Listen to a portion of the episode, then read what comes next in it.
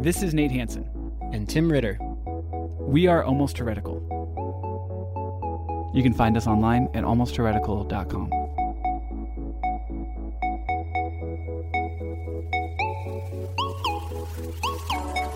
Welcome back to Almost Heretical.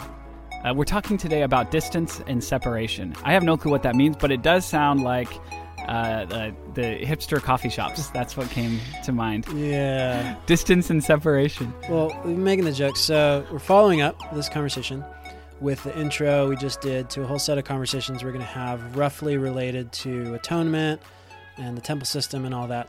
And the way I'm going to try to organize this is primarily each episode will introduce an idea or or maybe a couple ideas and sort of go through how we've misunderstood or or what we haven't noticed about those ideas and then we'll see how those ideas sort of all play out. So I was sharing with Nate that my list of episodes is stuff like today's uh, distance and separation. One will be like danger and contact. It's all these lists of pairs, and we've realized all the hipster coffee shops and like cool new like urban business names are always like goat and boar or Yeah. like And they all have that same logo with like the it's a circle and then like the cross of two like axes or something like that, and then the established date down at the bottom in that like kind of industrial looking font. Yeah, it's like oh wait, that was just like that was just like last year. right. It's always like two words that are sort of like fun to say, but they don't have anything to do with each other. So, uh, no, that's not what we're doing. But yeah, that might that might be how this feels. Uh, okay, so let's just jump in. Uh, so this one, um, I want to sort of talk about what I think is the main. If you had to pick one, the main theme from beginning to end in uh, the Bible. Uh, so Nate, let me put you on the spot. Uh, not not going back to your most conservative uh, self, but just right now, if you were to try to give the elevator spiel of the hyper condensed story of the Bible, uh, how would you how would you even start to Oh articulate jeez. that? Yep. I look like Tim freaking Mackie over here.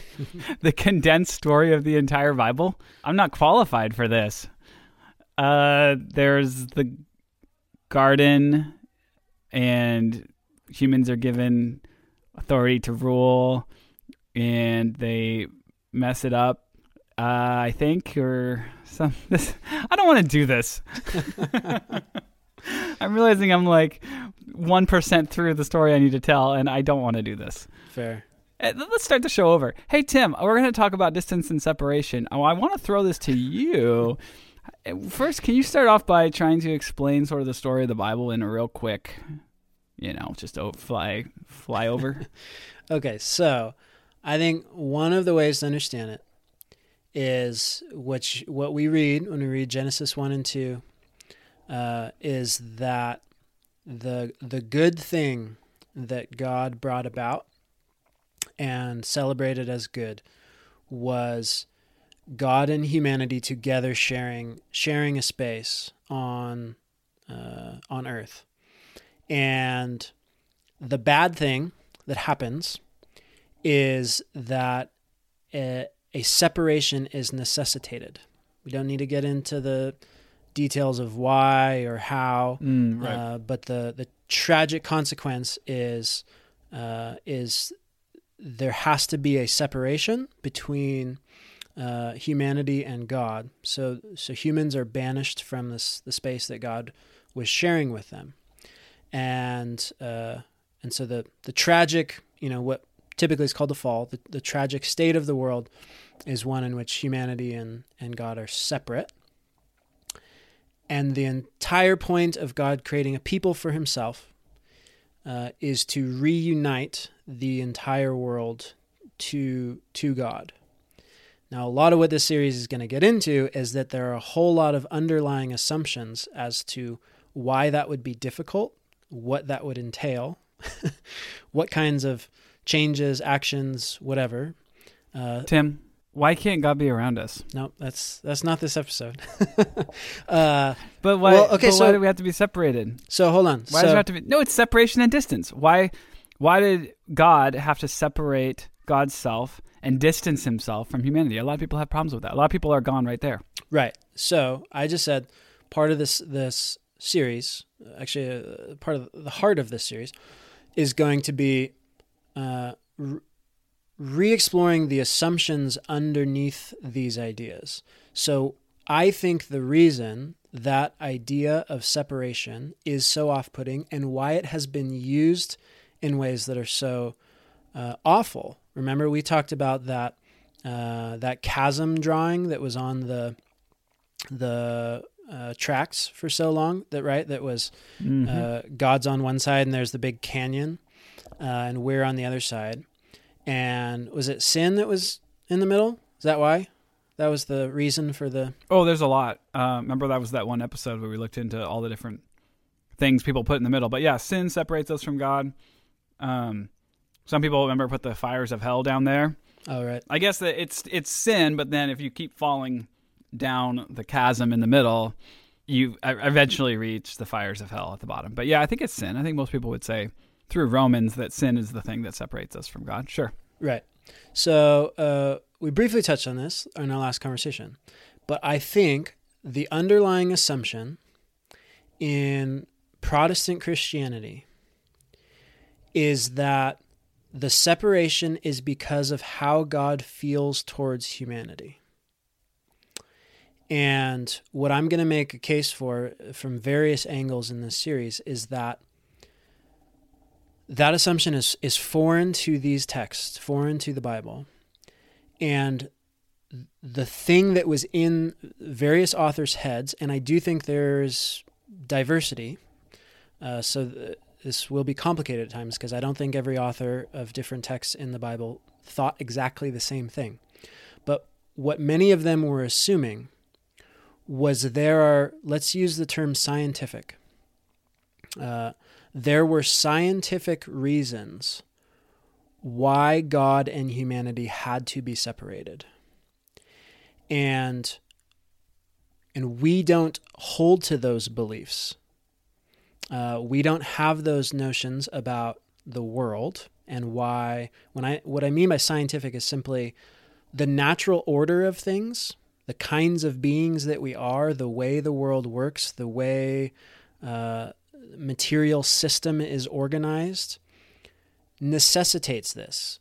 I mentioned last time, not because God feels any particular way about us. This is just the belief about how things are. Right. So this is that idea that like God is on like this is where we got to like the spacesuits, basically. We were talking about we needed spacesuits in order to go to, you know, another planet essentially and meet with aliens there. Like this is a similar concept that we need to be in a different. We need to have something change in order, or God has to have something. Someone has to have something change in order for these two parties to be in the same space. Right.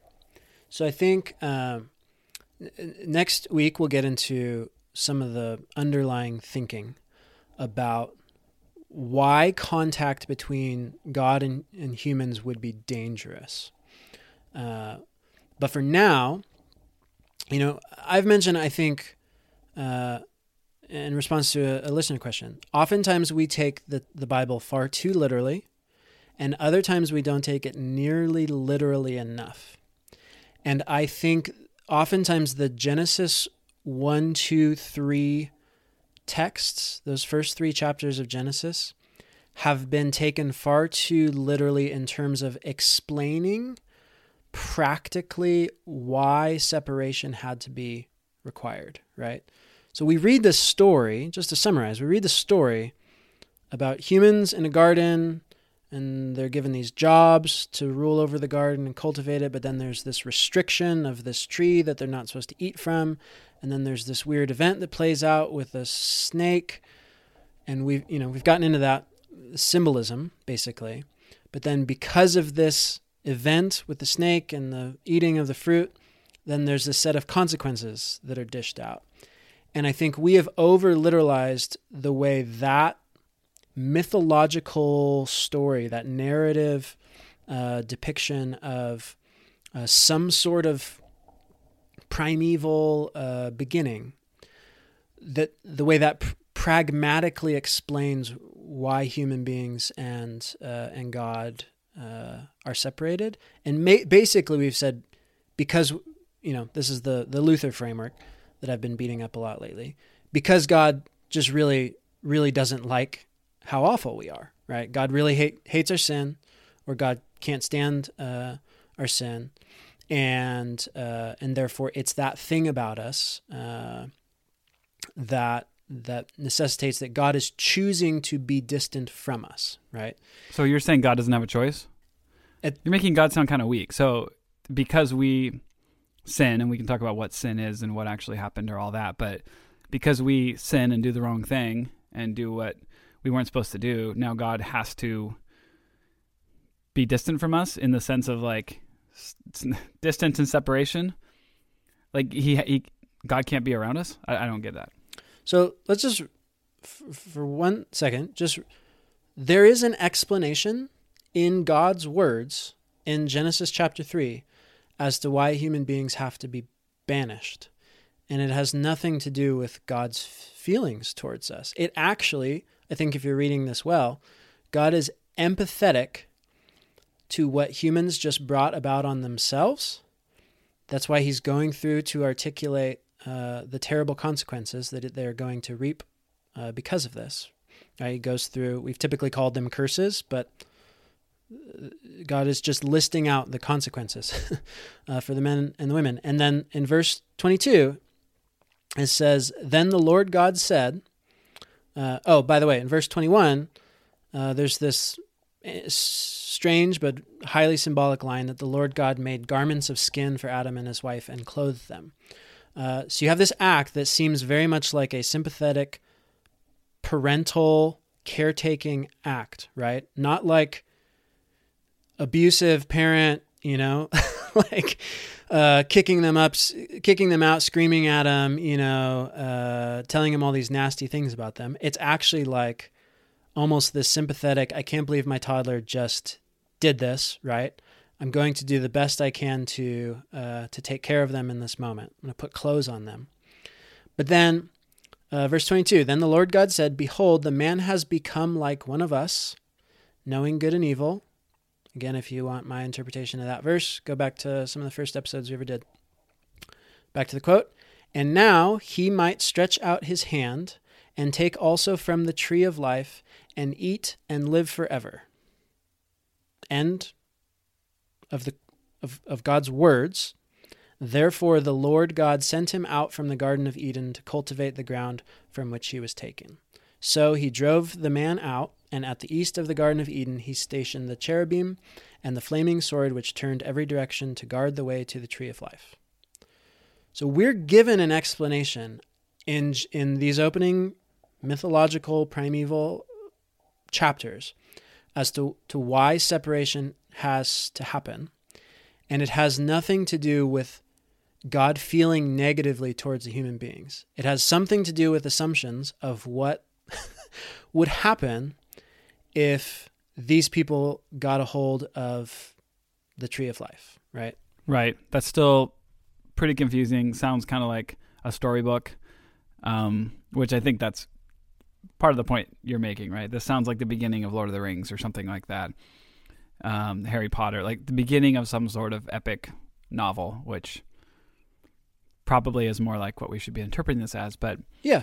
I'll have lots of questions later, I think, about then, okay, the, the more we talk like this about the Bible, the more it feels like this is just an, an ancient people's story about the origins and then an ancient primitive as we as we move along similar to other nations at the time their stories about how to interact with stuff that's naturally happening in the surround in in, our world and in our universe. Um sorry that just got really meta but like that's that's what this feels like. And so I appreciate that we're to like dig really deep into what this specific people group thought about this specific the time they were living in and the sun rising and setting and how they attributed that to whatever like I appreciate that. I'm just saying aren't we going to find that this has less to communicate to us than we used to think it did? I think we'll likely find that it, it has less and more to communicate. Uh, at various times, it's going to feel like Uh, we're just undercutting uh, ideas and beliefs that were once foundational to us, and I know that's destabilizing. Um, but at other times, it's going to, in my view, offer pretty compelling replacements. Um, so I'll ask you, Nate, and listeners, like, have patience. If it's when it's just feeling destabilizing, like, inevitably there always is a replacement. It's just up to us to decide whether that replacement is is satisfactory. But I think it's also up to us to be honest about whether the current thing, the tradition, the norm, has been satisfactory, right? And then everybody's just got to make their own interpretive decisions, their own uh, be- decide what you believe, what you are okay with, which what you're not. So, uh, but if we jump back into this, like, if we're going to try to to take literally an explanation as to why separation exists, simply looking at at Genesis chapter three, then I think what you should go do is reflect on the philosophical question of what would the world be like if a set of human beings who just entered into a war, which I, I think is the the primary essence of what this serpent thing is, just entered into hostile relationships with others, uh, had access to eternal existence. If you want to take it literally and and theorize about that, that's I think where this goes. Not to does God dislike me or not, right? And actually, interestingly to me, most of you just mentioned J.R.R. Tolkien. Most of Tolkien's entire world and story world, The Lord of the Rings and the Silmarillion, was actually a reflection on on that question of the role of death and uh, and non-death, right? Eternal existence uh, in a world with as much violence and hostility and power games and all that uh, as ours. So, zoom out even further. Bigger conversation is about there being this this idea about a a distance between humans and God, the separation, and there being various assumptions about why that has to be. So in Genesis 3, it's articulating something in this primeval story about the role of life and death and this war. And to, to really understand it, you got to get into all this symbolism. Uh, but then I think we'll see other assumptions, right? So one is, I think you also see a, a sign of it in, in Genesis uh, 1 through 3, the very opening line of the Bible. In the beginning, God created the heavens and the earth. And later, some other time, remind me, Nate, we can get in the argument of whether this is actually creation or some other uh, kind of verb happening here. But I think it's significant that the very first line of the Bible introduces these two spaces, heavens and earth. Uh, and almost, I, I, think I've started to see potentially some parallels. Um, you think of Genesis, and the main characters you think of are are often sibling pairs.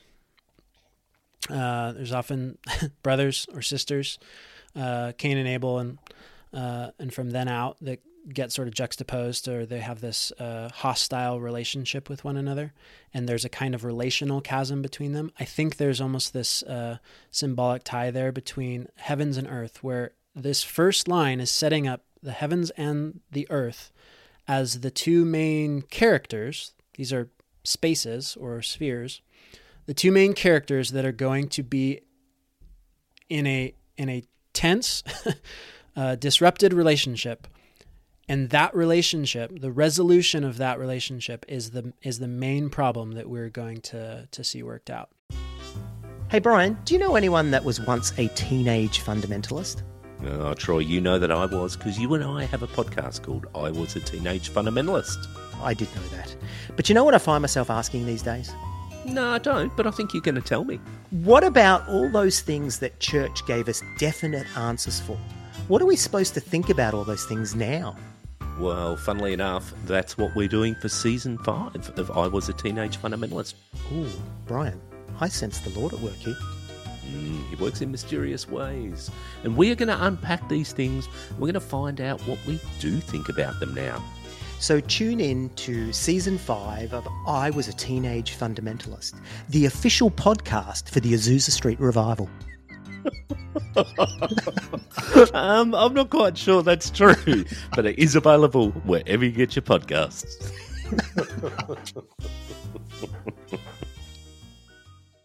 So I think many of us have been familiar with the idea of like it's not about us leaving earth and getting into heaven. It's more we've come to see it's more about there's a separation between heaven and earth and it's sort of this overlap that we're we're working towards, right? Or hoping in where heaven can come to earth or be reuni- reunited with earth. Sort of more familiar with that framework, right? It's like basic NT Wright, Tim Mackie. I think they've helped make that a little bit more. I mean, I remember when NT Wright was considered like, "Whoa, you're reading NT Wright, like you're you're a little bit out there." And now, I think where where progressive Christians have moved, NT Wright seems like a pretty safe home base for the reformed folk who are who want to feel a little, you know, a little edgy.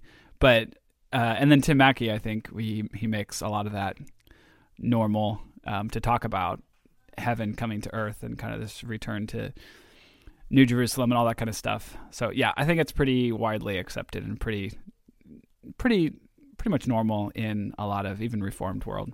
Yep. By the way, I think I'm going to start using reformed a lot more. I, I don't really have a lot of experience with evangelical. I don't think. I think my experience is with reformed world.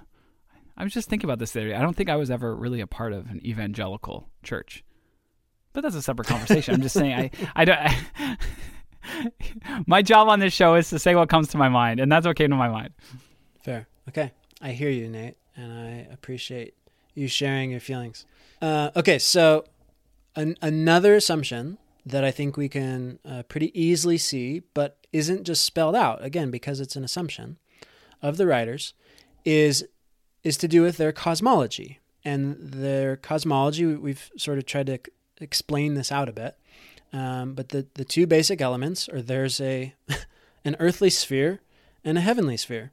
Uh, there's a, a, human realm and a divine realm, and they are uh, separated. Uh, and some of these are they're literally there's a, physical barrier, a physical separation.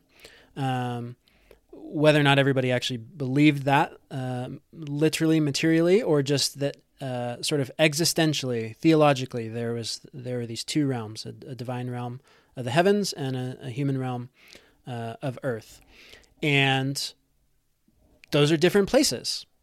God has God's place, humans have humans' place. And where that assumption or, or that way of thinking meets the uh, Genesis 1 through 3 story is that basically the the good hope I think these texts are articulating was that God and humanity could share this earth space. So one interesting thing that you'll have to just go reflect on and explore on your own is it's it actually seems if you think about it that we should be reading the the Genesis 1 through 3 texts and the end is God abandoned humanity and left to the heavens. but instead the the thing is that God banished humanity from the garden, right? out of the, the garden, which was in the, the east. Uh, and it makes it sound as if God's still walking around on earth somewhere, right? and that humans have just been uh, separated from this space. So, so it'd be easier for us, I think. Can I pause for a second? Sure. So, I guess I have a hard. I'm having a hard time with this because I don't think this event happened. I don't know that anybody that wrote these texts thinks this event happened. Okay, so th- I just want to get that out there. Right. Um, so read it as sim- symbolism and and mythological literature. So what is it trying? What idea is it trying to get at? Okay, and so then we're what we're trying to do with this episode is to say the way the ideas and the ways that this has been used, whether or not you think this actually happened or not, even if it's just we all think it's mythology, taking that mythology and then doing and believing X, Y, and Z with it could be harmful and hurtful or whatever, and believing this other thing could be more beautiful. But we're not trying to make an assessment about whether or not this thing happened. Well, no. Okay, so just this wasn't the point. This wasn't why I was bringing this up. But let's let this make a point for us in response to your uh, your feelings right now. If you're if you're reading this literally, God planted, made a garden on the earth, and put humans in that garden, and then God was there in the garden with them. And then something bad happens, and God kicks the humans out of the garden. Now, if that is a, an event that literally happened on a, a physical place at a real point in history, then shouldn't we be able to go travel somewhere and find God in a garden? Yeah, I think some people want have tried to do that. and actually, I've mentioned this uh, briefly. There are texts that aren't included in, uh, certainly not in our Protestant Bible. There are texts that play with that idea that there is a space. Uh, some of them are related to the whole Enoch tradition. Uh, there is a space on earth where God dwells in this this paradise garden that is distant from humanity, so it's in some far off place. This is back when people thought the world was flat and you could have some faraway corner, right? Uh, or even just imagine that there's faraway corner, and that there was a location on Earth but far away. Here, here's my point. This is trying to communicate basic conceptions that I think we can see if we're just careful. They weren't taking literally, right? My point is, what I'm saying is, they believed, I think probably more literally that if God physically existed in a space, it was it was not here on earth. And yet this story is written as if God is supposed to still be standing here on earth in a garden somewhere, right? I think we could just read that and say this isn't this isn't their depiction of a of a real uh, geographic occurrence.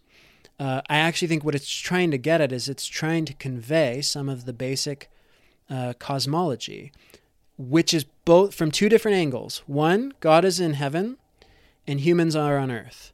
Two, God is in a paradise garden and humans can't go into that garden. Those are, if you're looking for basic scientific facts, those are mutually incompatible stories. If you're looking for basic meaning, there's one very clear shared sense of meaning, which is that Somehow, in some way, for various reasons perhaps, humanity and God are separated from one another, and there are various obstacles uh, or distances or reasons for a great distance between the two. Does that make sense? Okay, but uh, Tim, a lot of people think this really happened. So we might not, and the writers may not have, and people that listen to our show may not, but a, a vast majority, I think, of the Western Christian world thinks this happened. And it feels like a litmus test for whether or not you you can trust and believe God. And we've talked about this before. Whether or not you believe stories like this happened and that God could have physically created the earth in 7 days and that God could have physically created everything in 7 days, you know, and so well 6 days. But you know what I'm saying? Like people legitimately believe that this happened and that us saying it didn't happen rules us out as Christians.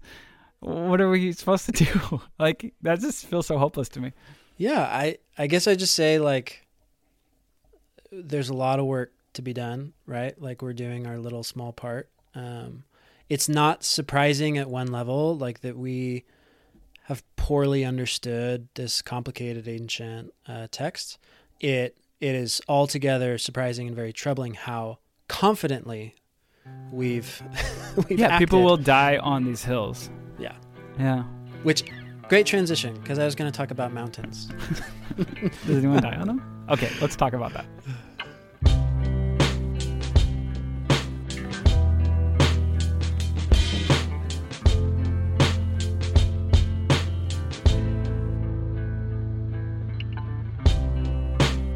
Okay, so uh, I think that so one assumption has something to do with life and death. That's why there's separation. We see that in Genesis three. One has to do with just the the location of of the home places of these two different uh, kinds of beings. And the third has to do with one we'll get into next week of there being an existential danger inherent in in the the contact between uh, species. But but one thing I think we'll have to see, and and this is to me probably uh, one of the absolutely toughest parts about biblical uh, scholarship and interpretation, is I think if we're really careful, so we'll we'll start off trying to see what were these people really thinking, and we'll look primarily to some of the earliest texts primarily Old Testament. Then we'll see how New Testament people, New Testament writers, were thinking along the same lines, and that can sort of confirm, you know, if you have multiple generations seeming to share assumptions about the world, then that'll help us uh, feel, you know, more confident that we're sort of uh, scratching up the right tree. But the other thing we'll have to pay attention to is that I think, for instance, earlier writers might have held a view about why separation existed between God and humans that later writers just like we today are saying well I don't I don't really know that I believe God lives in the heavens right? Like we've sent astronauts to space and they didn't run into God's temple anywhere God's throne anywhere right? Um, I think there were writers even some of the New Testament writers even some of the later writers who we find their texts in the Old Testament who had di- started to differ with some of the, the cosmology and existential assumptions and yet maintained some of the basic meaning. In other words, the storyline that, that God and humanity is separated and that the main plan is to reunite God and humanity, that gets carried forward even while people start to have their own new reasons for why God was separated from mankind in the first place. And that evolution of ideas, while there are parts of it that are being carried forth, working that out, that kind of uh, ideological evolution is to me some of the toughest thing to do. But it also, if we're capable of doing it, it can have dramatic explanatory power for instance, why we might read Paul talking about some of the same strange cosmological events, but potentially using language that was pretty foreign to any writers in the Old Testament. For instance, you know, Paul talks a lot about the difference between like the body and the spirit, right? or like nature. Uh, and sort of the the old man new man or the spiritual man and the and the flesh right yeah. there's this like f- flesh non-flesh thing going on in paul i think that's just one example of the way paul was using new language most likely from his greco-roman upbringing and greco-roman mythology and philosophy that influenced him to offer new explanations for some of the same basic ideas separation between God and humanity. So, part of that, what that means is okay, well, what is biblical? right? Like, I think it'd be safe to say that it that the biblical writers agree that the story is about uh, separation and reconciliation between God and humanity. When you start to ask me, Nate, to explain why that separation exists, well, I think you're going to find that various authors and different generations of authors all have completely different answers uh, to that question. Um, and some, even where this is going to go, is like, uh, so I said mountains. Remember how I, I mentioned briefly, and we'll get into the, the details of it. Blood, I think, is an intermediary substance that God can come into contact with blood, humans can come into contact with blood. So it's this border room, right? You use that analogy of the space station sort of yeah. meeting place. Yeah, it doesn't make sense. I can see how you're saying that's what the biblical writers are saying. I can see that, but it's just like something that we find in Harry Potter, where like, okay, that's just the way it works in that world, and don't you know, don't ask too many questions. There's it's a long history on why that is. The, you know, that's what it feels like to me. Like it's it's one but of those. That's fine. Harry Potter Potter's wonderful. Well, I know, I know, so, I know. I'm just saying. So do whatever you had to do to enjoy Harry I- Potter. do that right, here. but the, no one is trying to take Harry Potter and saying, and so because of that, I'm going to base my entire existence, my children's existence, and what I think you should be doing too with your life, based off of Harry Potter. And maybe there, are, actually, there probably are some people, but I I actually think there are, and I'm fine with it. God bless you. But okay, but you see what I'm saying? There are a few people doing that. There are a lot of people doing that with these tech, these biblical texts. Okay, I'm going to ask you just to feel liberated to not do that. Treat this all as big picture ideas, symbolism, motifs, themes, and and try to remove yourself, for instance, in this blood one, from like, but that's not literally true of blood, right? like, like I think honestly, part of it is these these modern presuppositions and approaches that we bring to texts that fundamentalists and atheists both share, and and I think I'm seeing some of it come out in you, uh, even in this conversation, which is I just don't know that the ancients would have had would have had to do that sit to like suspend their disbelief, Well, sure, right? No, of course I they wouldn't. That's think- what I'm saying. Th- This this all makes no, sense. but not because they believed that about blood. That's not what I'm saying. I'm saying because they didn't have to have a material, uh, rational, logical correlation to things. You could make a statement. Uh, this is my theory. You could make a statement about what was true of blood, in in the context of talking about stories, and and they wouldn't get hung up with like, well, is that factually true about blood? Does that make sense? That's a hang up you and I have in the world of like fact checking and sci- scientific observation. And and all that is good, right? I'm not trying to be anti-science. I'm more just trying to get us to think in a literary mindset. It like we do with when we read Harry Potter in which we don't need to know why a broomstick can fly, right? like we can just be like a broomstick. Yeah, it's a thing that flies. Like we're there together. Let's build a world based on that, right? Yeah. Let's understand uh, something. So for now, okay, so blood is a thing that insulates. It's it is hard Like- for me to turn that off though, just because of how this stuff is used and the fact that I know that this is not how people are approaching this.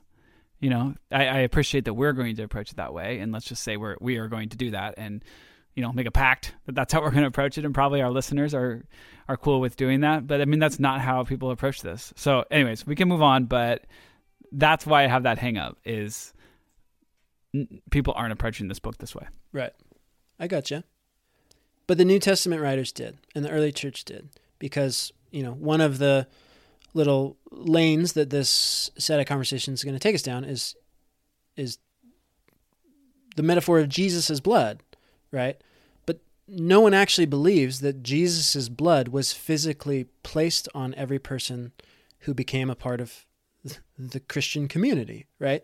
So they were able to see something as as metaphoric and symbolic and find true meaning in it, right? I guess I always saw that one as like some sort of supernatural thing that like cuz now I'm I'm actually trying to think about how did this guy dying and in, in the old way that I thought about this for me to to cover my it's the blood covering sure but like I just I guess that all that all happened not just symbolically like oh that's a nice picture of how that happened but it was like this supernatural thing that happened where that covered me you know because it's the whole what the world we see is not the real world like this whole matrix kind of thing behind the scenes like it's all happening in that world that i was covered not in the physical world that i can yeah blood didn't actually but but in this other world this is almost like uh you know the the software i'm talking in the hardware behind the whole system what actually happened. And i was i was physically covered with something i guess in that world. This is sounding really weird but well, No, but this is a great this is a great point because what is what is the true hardware behind the system? And in traditional Protestant thinking? It's God's view towards humans. And so because we we didn't believe we don't believe that that blood is physically creating this, you know, as I mentioned last time, cosmic hazmat suit.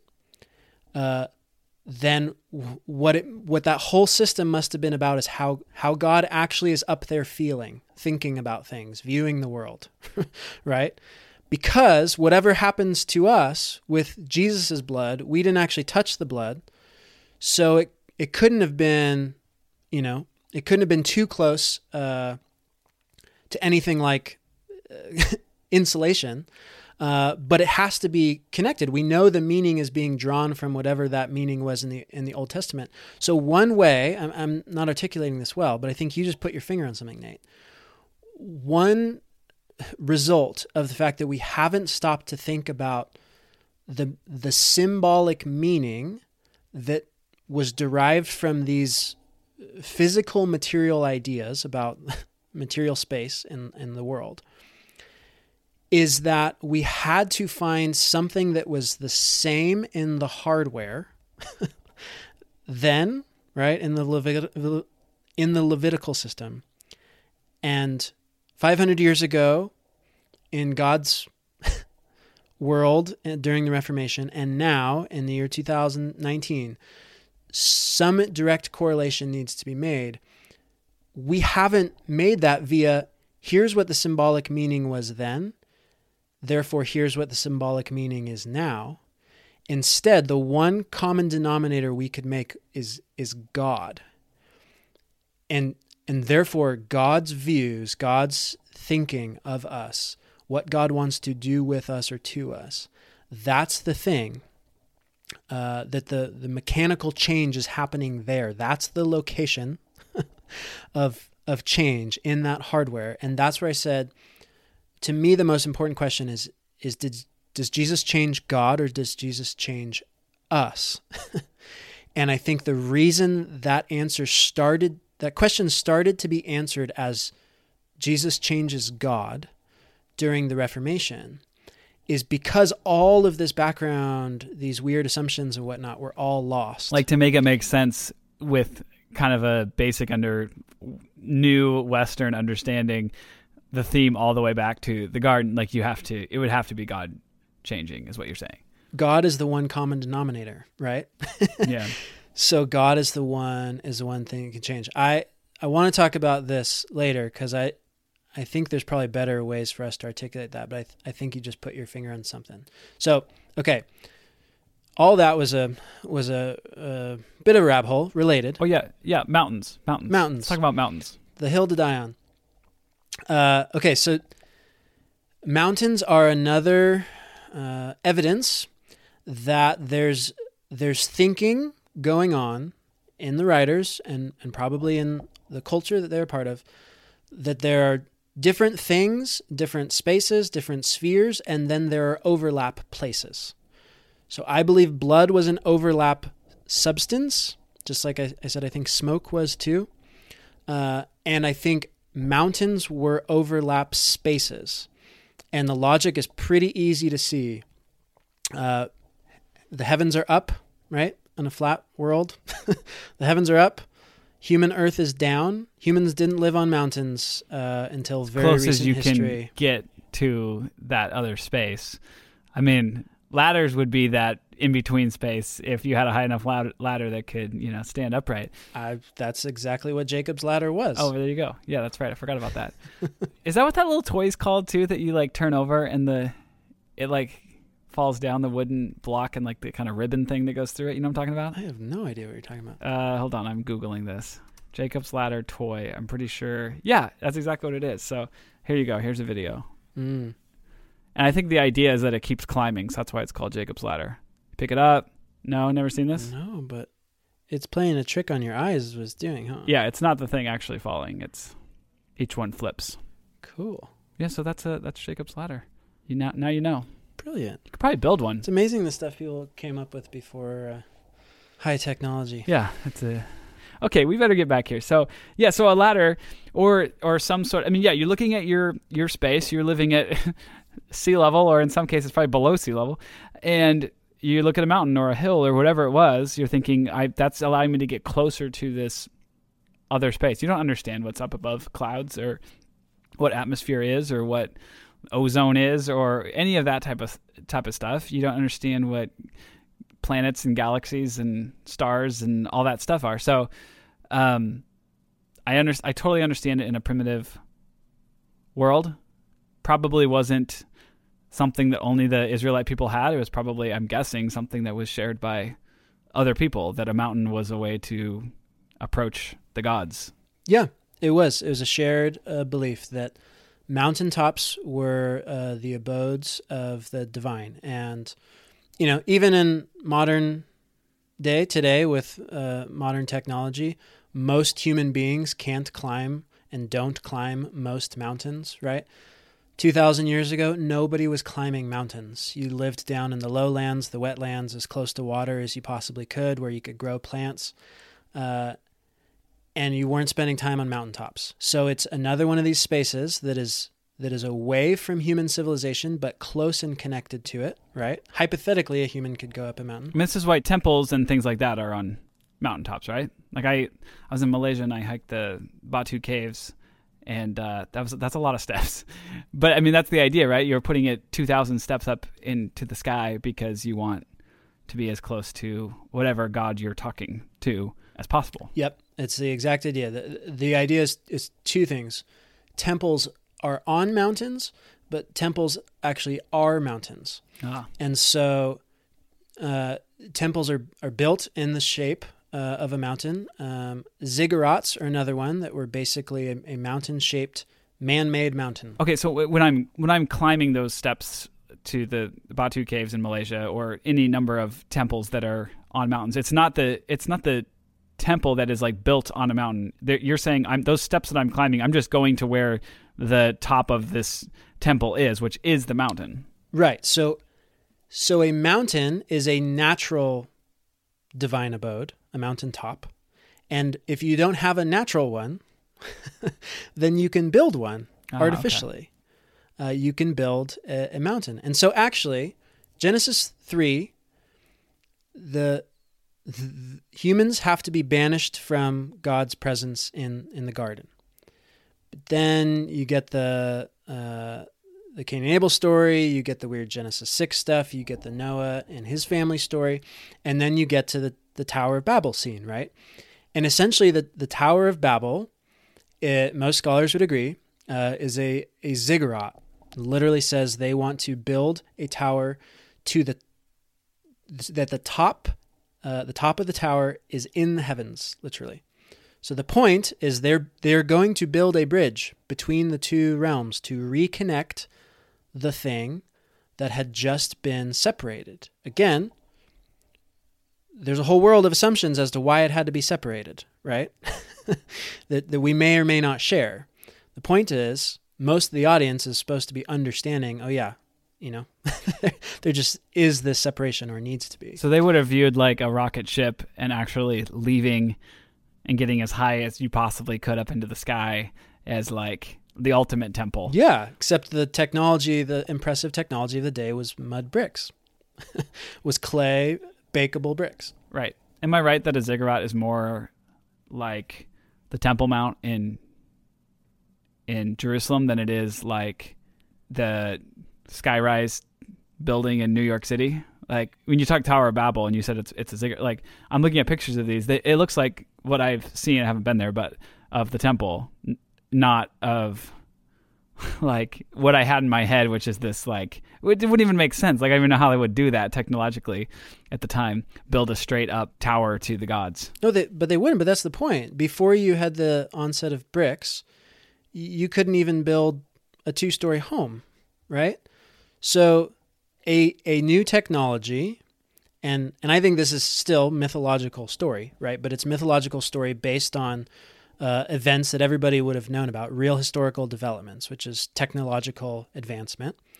Uh, with technology and technology that is very expensive that is only actually doable as we know most all the egyptian pyramids were built by slaves right only doable if you have an empire who can enslave such a massive portion of society to force them to do manual labor only then can you actually build the ancient version of a skyscraper but it is it's we can now build you know there's like a race to build the new tallest building in the in the world every year right they just keep adding the like spiky little uh, tip on the top of it.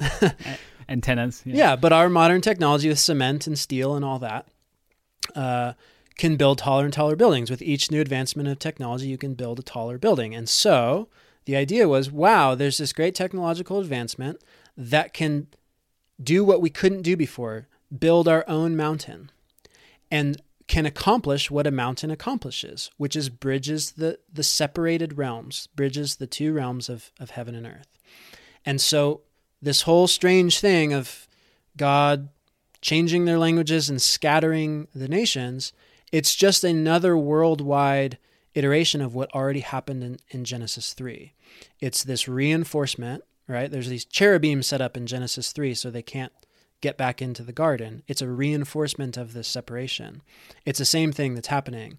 It's a reinforcement of this uh, this artificial uh, mountain.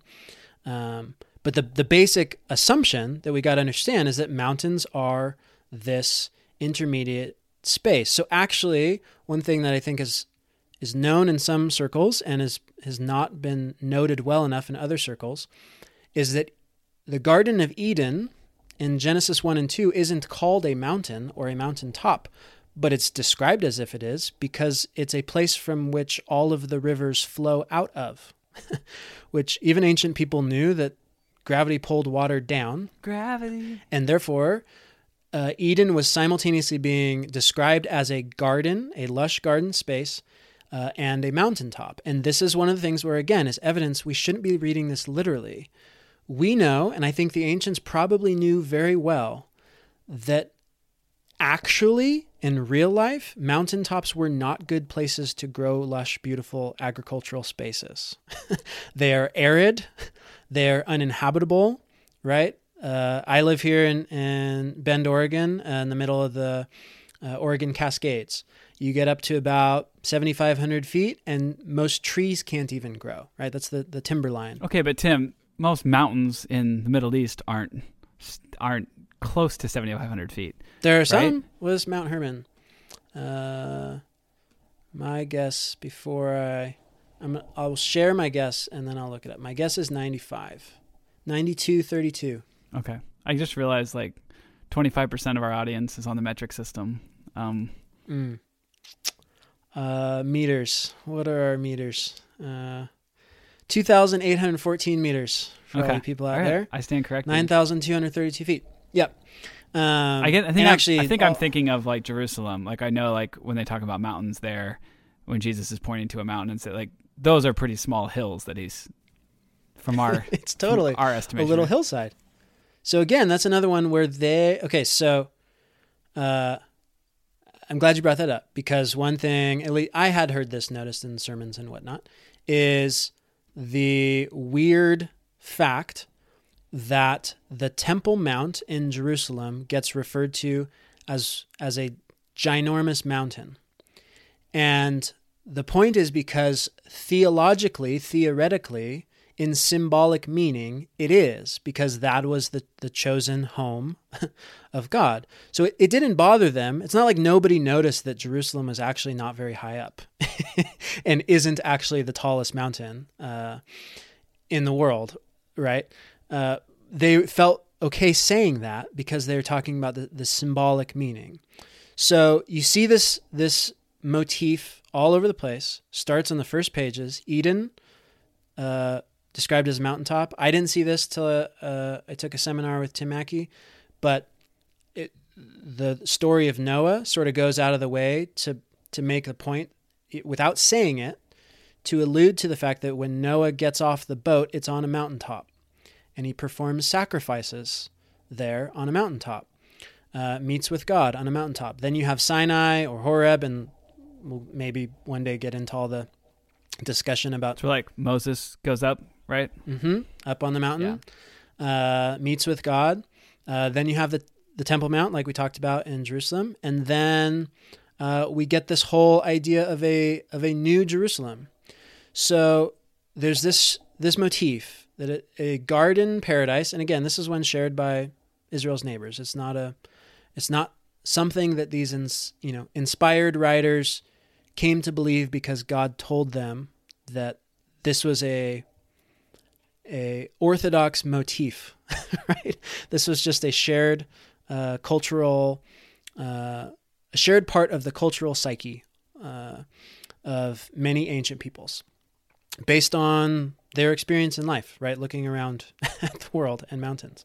Um, but the idea is there's an intermediary space where God can go because a mountain reaches up to the heavens, and humans can go. You don't want to spend much time there, right? But humans can, brave humans, heroic humans, can climb a mountain and potentially encounter God. And so that's exactly what you you see uh, in many many times, many places. It's also the ide- ideology underlying. Remember all the mention of the the hill places in the Old Testament, right? And Yeah. there are these people build altars there, and then other kings come and they tear them all down. the high then- places. Is that what you said? The high places is what I remember. The high places, yeah, yeah. or or hill places, yeah. Uh, it's it's the same idea. You got to get up high. I always picture that epic scene in uh, I think it's it's either Two Towers or Return of the King in the movies. Um, it's in the book too, obviously, but that it's the scene that the the sweeping shot of the the mountain range with the the pillars, the the Mhm. fire. What, what are those things called in the books? Beacons. They're called beacons, but they're basically communicating by lighting one, and then you know 100 miles away that another one is lit. But because you're so high, you're able to see uh, it being lit and yeah that that little that sweeping shot like that's why i always picture it when i see the high places or the hill places in the old testament it's my favorite scene visually my favorite scene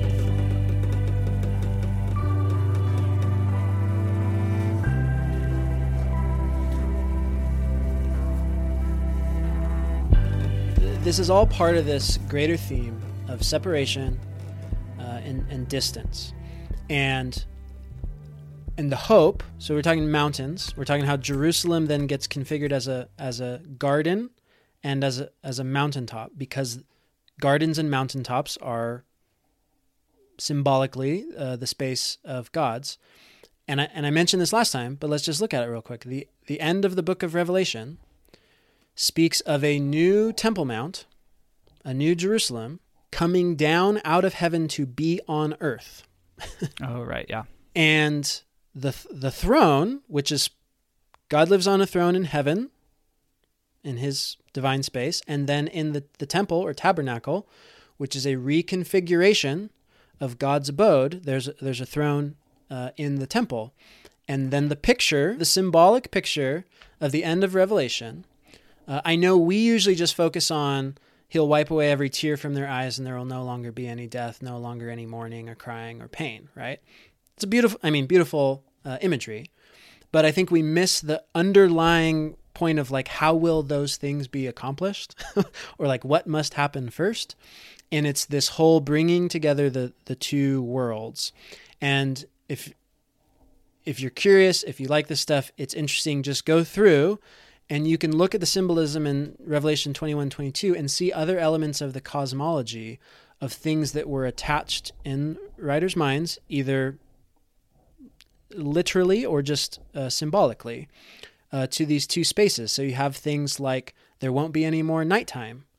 Remember, we talked about how divine beings and the stars and the sun were these balls of light were sort of lumped together, right? You're seeing this like ball of light, and then God is talked about as being the source of light, and God is light, and all that. Mhm. And so when God is now back on earth, living with humans, there's no nighttime. And the city has no need of the sun or of the moon to shine on it, for the glory of God has illumined it, and its lamp is the Lamb.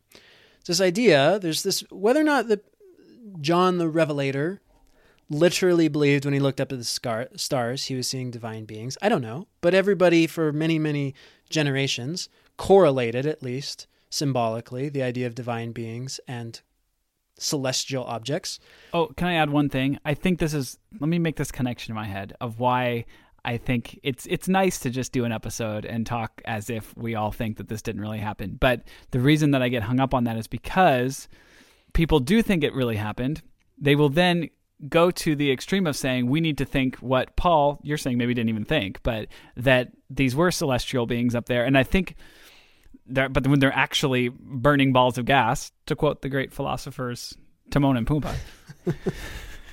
um, but that that makes them have a harder time accepting real science and real data and real knowledge that we have and that causes problems because then we have a hard time with trying to convince people to like vote for people that actually respect science. And that, that that's what I'm saying. That's why it's nice to just kind of shut off the fact that maybe some people a lot of people aren't with us and thinking this stuff didn't really happen.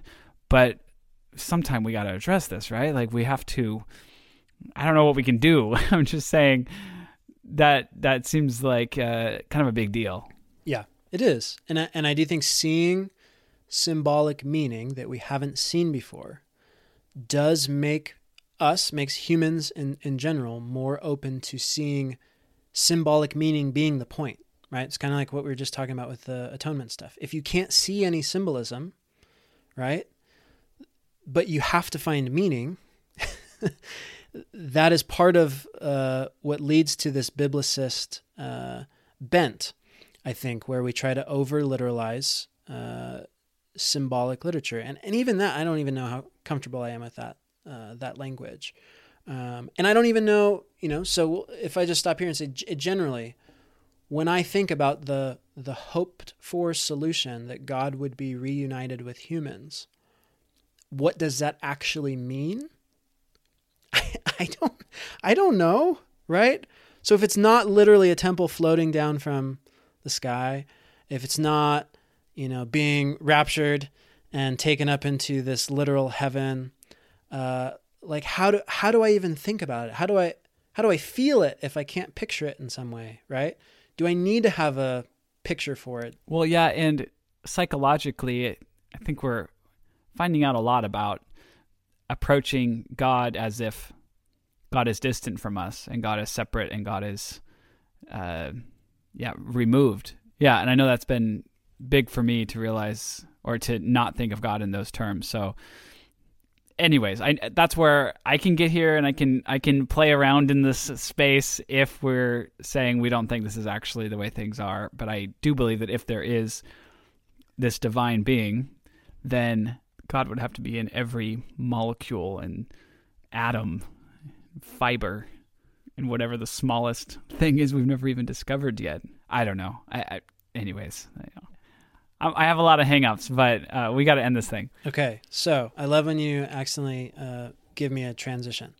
So the, the last thing we'll say uh, this this episode, and then we'll we'll pick back up uh, soon, is that you can see the basic conception, separation between beings, separa- separation between realms that is tragic in its nature. And then you can see that there are things in the world, even things in our bodies like blood, that represent uh, intermediary uh, spaces or substances that have the ability to reconcile those realms or beings that are distant from one another. And and that the primary problem right is that God is not with us because we have been separated then you start to look at how fear not because because God is with you how God being with Israel is is the main idea that keeps getting brought up again and again and again and that the the notion that a human being would be born who one of the names that we would want to call that human being would be God is with us Emmanuel Hmm.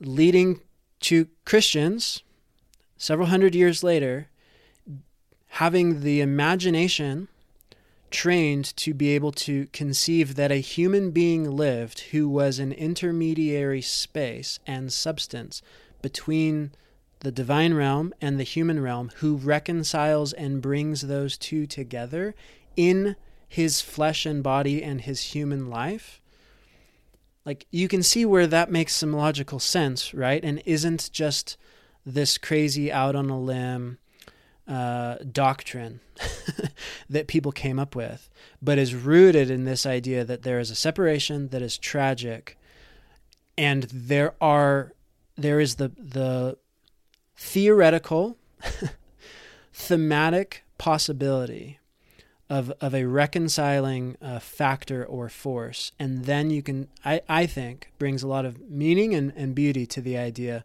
that a human being lived who was, as you're just saying, Nate, not a far off, not a far off God at all, but that God was actually so close, so near, so with us that God was a human, a wonderful human, Mm, yeah. and that that is the thing that that human and that human's life, the life that death couldn't destroy, is the thing that will reconcile these two worlds, that will overcome this distance. Uh, that starts to shine in a new light, I think. And that's why this story is still interesting to me and why I still, as much as I can't get there on maybe even a lot of things that that the writers would say happen in Jesus' life, especially as we found out on the show through some of the things you've um, research you've done to see that maybe they were even just trying to not state historical facts of things that Jesus did, but try to explain who he was. Anyways, even though I can't get there for some of that stuff, and just with the science, pe- like I still think this story, um, for the most part, is beautiful, and want to choose this story. Okay, we'll we'll pick up next time. We forgot to say the the reviews thing. Okay, don't fast forward. Don't end the show yet. We have we just have to say something. We need a little bit of help. Okay, every podcast out there, it's we it's just what podcasts got to do. They got to ask people to uh, give reviews uh, uh, and an iTunes rating and review uh, on the internet, and uh, we often ask that. We haven't asked in a while, um, and it just also happens that you know, as we knew, our show kind of has a love it or hate it uh, response. And it just turns out that the one star crowd has been out and about lately.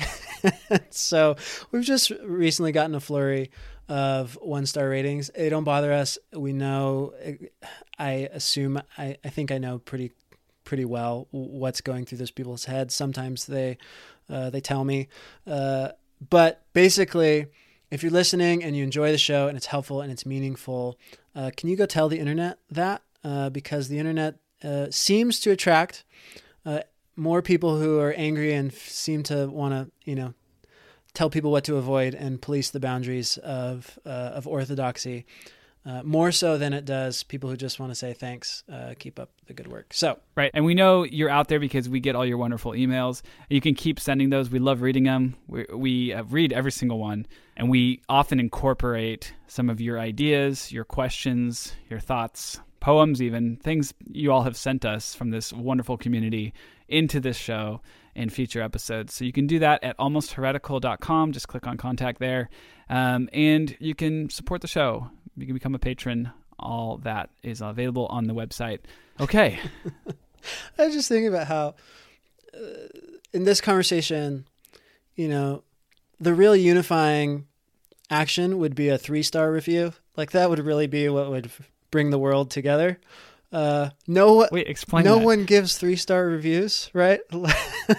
like no No, five stars come out and one stars come out. Tim, don't be encouraging three star reviews, please.